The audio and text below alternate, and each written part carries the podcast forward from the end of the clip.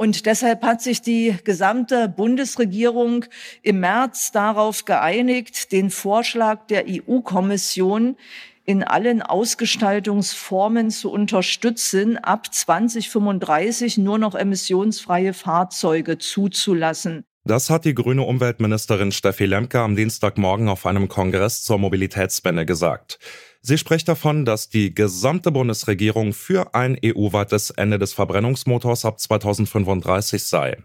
Doch nur zwei Stunden später verkündet FDP-Chef Christian Lindner bei seiner Rede zum Tag der Industrie Folgendes. Deutschland wird also nicht den flotten Grenzwerten mit dem de facto Verbrennungsverbot zustimmen können, denn wir können nicht wissen, ob es nicht noch Optionen für Technologien gibt, etwa durch synthetische Kraftstoffe, die heute niemand auf dem Plan hat.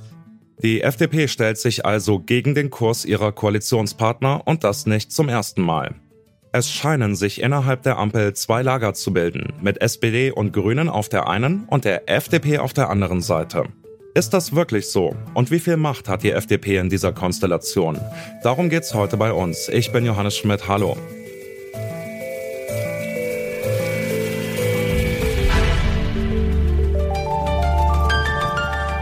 Zurück zum Thema.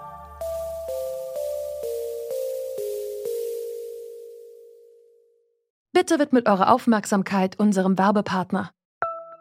Die Suche nach geeigneten Mitarbeitenden kann viel Zeit in Anspruch nehmen, muss sie aber nicht unbedingt, denn man kann sich helfen lassen. Zum Beispiel mit den Premium-Stellenanzeigen von Indeed, denn damit wird eure Stellenanzeige in der Suche sichtbarer und Bewerberinnen und Bewerber werden schneller auf euch aufmerksam. Indeed schenkt euch jetzt 75 Euro Startguthaben für eure Premium-Stellenanzeigen. Klickt dazu auf den Link in den Show Notes. Es gelten die AGB. Tankrabatt, Tempolimit, Atomausstieg, Corona-Lockerungen. Die Liste an Streitpunkten zwischen der FDP und ihren Koalitionspartnern SPD und Grünen ist lang. Jetzt kommt noch die Diskussion um die Verbrennermotoren hinzu.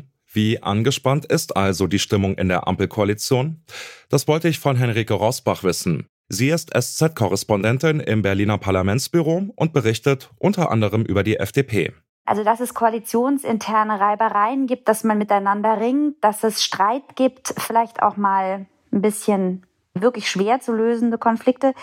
Das ist normal, das gibt es eigentlich immer. Das heißt, das ist schon irgendwie alles noch im Rahmen, aber es ist einfach so, dass durch den Krieg mit in der Ukraine, durch die steigenden Preise, durch die Inflation, durch die gestiegene Staatsverschuldung, der Spielraum einfach enger wird, solche Konflikte mit Geld zu lösen. So hat es die Große Koalition gemacht. Da wollte die eine Seite wollte dieses und die andere Seite jenes. Dann bekamen beide ihre Wünsche erfüllt und der Finanzminister hat dann das Geld ausgereicht, weil eben das Geld da war. Es gab sprudelnde Steuereinnahmen und ähm, die Welt war vor Corona dahingehend in Ordnung.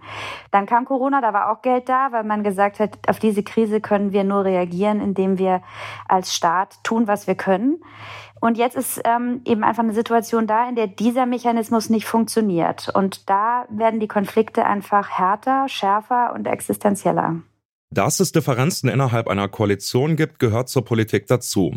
Doch in den letzten Monaten fällt auf, die FDP hat einige Vorhaben von SPD und Grünen blockiert. So hat sie sich zum Beispiel erfolgreich gegen ein Tempolimit auf Autobahnen eingesetzt oder spricht sich weiterhin für die Atomkraft aus. Will die FDP vor allem die eigenen Positionen durchsetzen und nimmt dabei wenig, vielleicht sogar zu wenig Rücksicht auf den Koalitionsfrieden? Henrike Rosbach. Also erstmal ist es ja so, dass die FDP derjenige Koalitionspartner ist, der den weitesten Weg hatte in diese Koalition hinein. Die FDP sagt zwar von sich, sie sei keine Lagerpartei, aber natürlich ist es so, dass sie von ihrer, von ihrer Ausrichtung, von ihrem Programm her ähm, der Union beispielsweise in vielen Fragen, nicht in allen, aber in vielen Fragen ähm, näher steht als, als SPD und Grünen. Ähm, und das war den beiden anderen natürlich auch klar, dass wenn man die FDP an Bord holen will, dass man ihr bei den Themen, die ihr wirklich wichtig sind und die Lindner, also der Parteichef, äh, als rote Linien markiert hat, schon im Wahlkampf entgegenkommen muss. Und äh, daran hat sich letztlich nicht so viel geändert. Und ich glaube, der Eindruck, dass es irgendwelche rot-grünen Vorhaben gibt, denen die FDP jetzt gemeinerweise nicht zustimmt, so kann man das, glaube ich, nicht darstellen, weil es gibt einen Koalitionsvertrag, Da ähm, haben alle drei Parteien sich eingebracht. Und der wird jetzt versucht abzuarbeiten. Natürlich passiert sowas nie eins zu eins. Es kommen neue Sachen dazu, andere lassen sich nicht darstellen. Und äh, jeder versucht, möglichst nah bei seiner eigenen Linie zu bleiben. Und das trifft eben auch auf die FDP zu. Bei den wichtigen Themen ist die FDP also aus ihrer Sicht standhaft geblieben. Und das, obwohl sie rechnerisch die kleinste Partei in der Ampelkoalition ist. Kann sie sich also stärker durchsetzen als ihre Koalitionspartner? Koalitionen funktionieren ja nie über so eine rechnerische Arithmetik. Also, dass man so viel zu sagen hat, wie man Prozente einbringt in diese Koalition. Weil eine Koalition ja immer nur zustande kommen kann, wenn die Partner halt dabei sind. Natürlich, man hat entsprechend weniger Ministerien ähm, und dadurch weniger personelle Macht am Kabinettstisch. Aber es geht auch ohne den kleinen Partner nicht. Das ist natürlich klar. Und die Grünen, die haben ähm, am Anfang der Koalitionsphase oft gesagt, die FDP setzt sich bei allem durch, bei der Schuldenbremse, bei Corona, bei den Lockerungen der, äh, der Corona-Regeln. Und gleichzeitig ist es aber so, dass die Grünen ja sehr erfolgreich in dieser Koalition sind. Also ihre beiden Minister, Annalena Baerbock für das Äußere, Habeck für Wirtschaft und Energie, sind die beliebtesten Politiker im Bund beliebter auch als der Kanzler. Also eine seltene Konstellation, dass der Kanzler da mal nicht an der ähm, Spitze steht und auch beliebter als, als, als dann Christian Lindner, der dann irgendwann kommt, äh, weiter hinten im Ranking.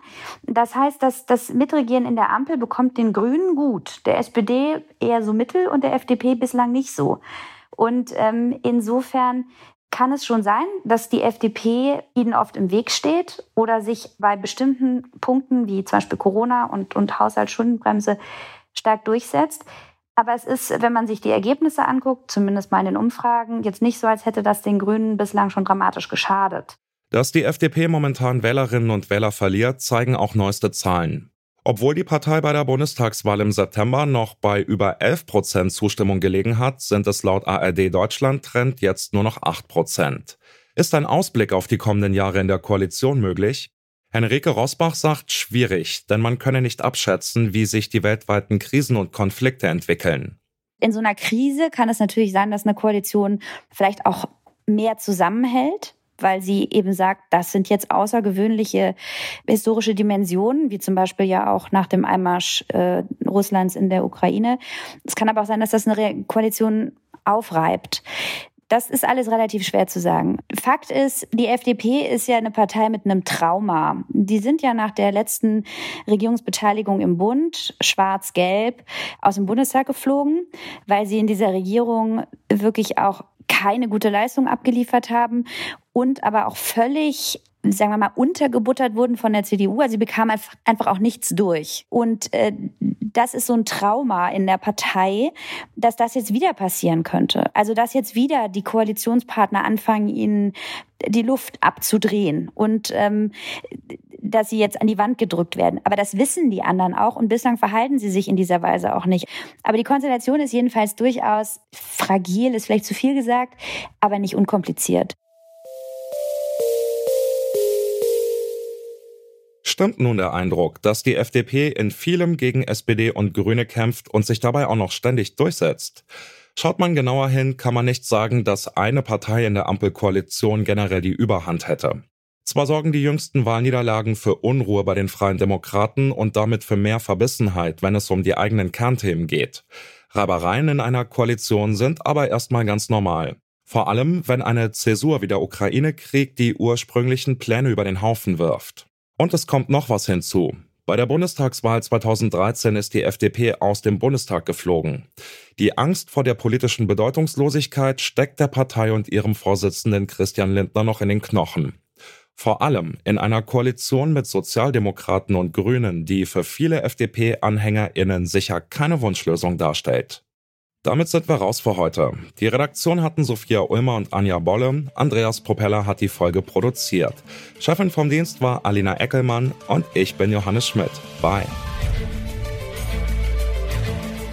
Zurück zum Thema vom Podcast Radio Detektor FM.